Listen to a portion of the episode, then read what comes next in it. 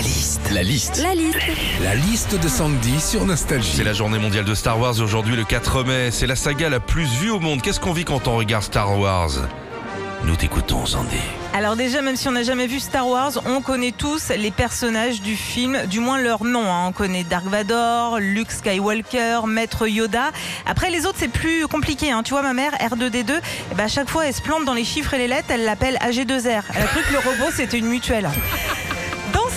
Aussi, il y a plein d'incohérences. hein. Les sabres laser font du bruit alors que c'est scientifique. Dans la galaxie, il n'y a aucun son.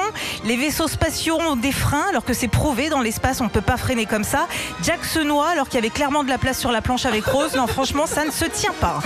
Quand on regarde Star Wars aussi, on se rend compte qu'il y a quand même des personnages un petit peu bizarres. Genre Chewbacca, une créature très poilue qui en plus fait un cri hyper chelou.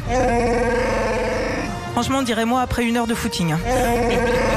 Enfin, quand on regarde Star Wars, on se rend compte qu'il y a beaucoup de choses qui sont à l'envers. Le générique du début défile à l'envers, Maître Yoda parle à l'envers, la saga en elle-même est montée à l'envers.